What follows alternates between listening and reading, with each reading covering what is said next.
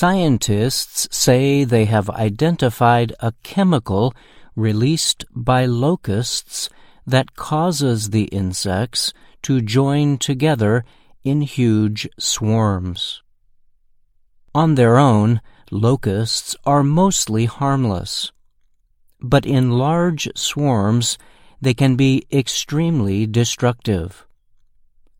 The new finding could lead to new methods to prevent locusts from joining groups to destroy huge areas of crops. A recent study published in Nature identifies a pheromone believed to be responsible for the insect's swarming behavior. A pheromone is a chemical substance produced by an animal that influences the behavior of another animal of the same kind.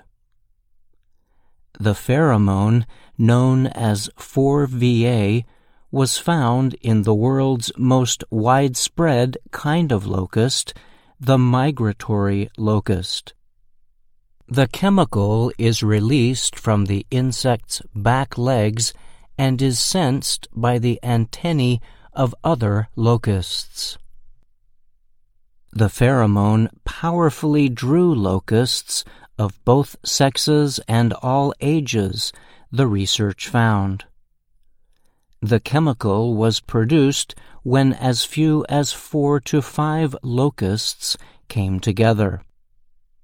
Swarms can grow to billions of locusts and cover hundreds of square kilometers.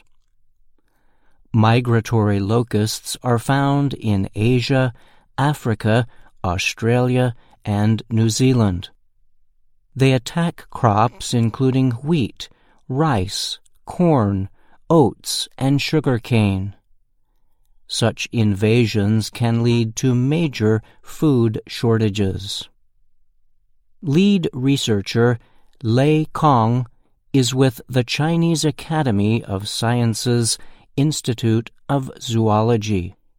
He told Reuters news agency that migratory locusts are so widespread and dangerous they represent a serious threat to agriculture worldwide. Kang said further research will be needed to find out if 4VA exists in other species, such as the desert locust. This locust is currently destroying crops in Africa and the Middle East. Chemical substances commonly used to break up locust swarms raise concerns for human health and safety. The identification of 4VA could lead to new control methods. Kang said a chemical could be developed to block 4VA's effects to prevent swarming. A man made version of the pheromone might also be developed to lure locusts into traps to be killed.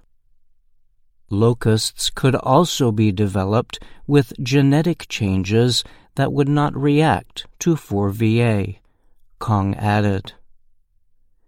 Such locusts could be released to establish wild non swarming populations. Leslie Vosshall is head of Rockefeller University's Laboratory of Neurogenetics and Behavior in New York. She said one of the most exciting developments would be finding a chemical that could block the reception of 4VA. The discovery of such a molecule could provide a chemical to prevent swarms of the insects and cause locusts to stand down and return to their peaceful, solitary way of life, she wrote in a Nature article about the study. Vosshall noted that there are still several unknowns about the research. These include whether 4VA is the only cause of swarm formation and whether other locust species respond similarly to the compound. I'm Brian Lynn.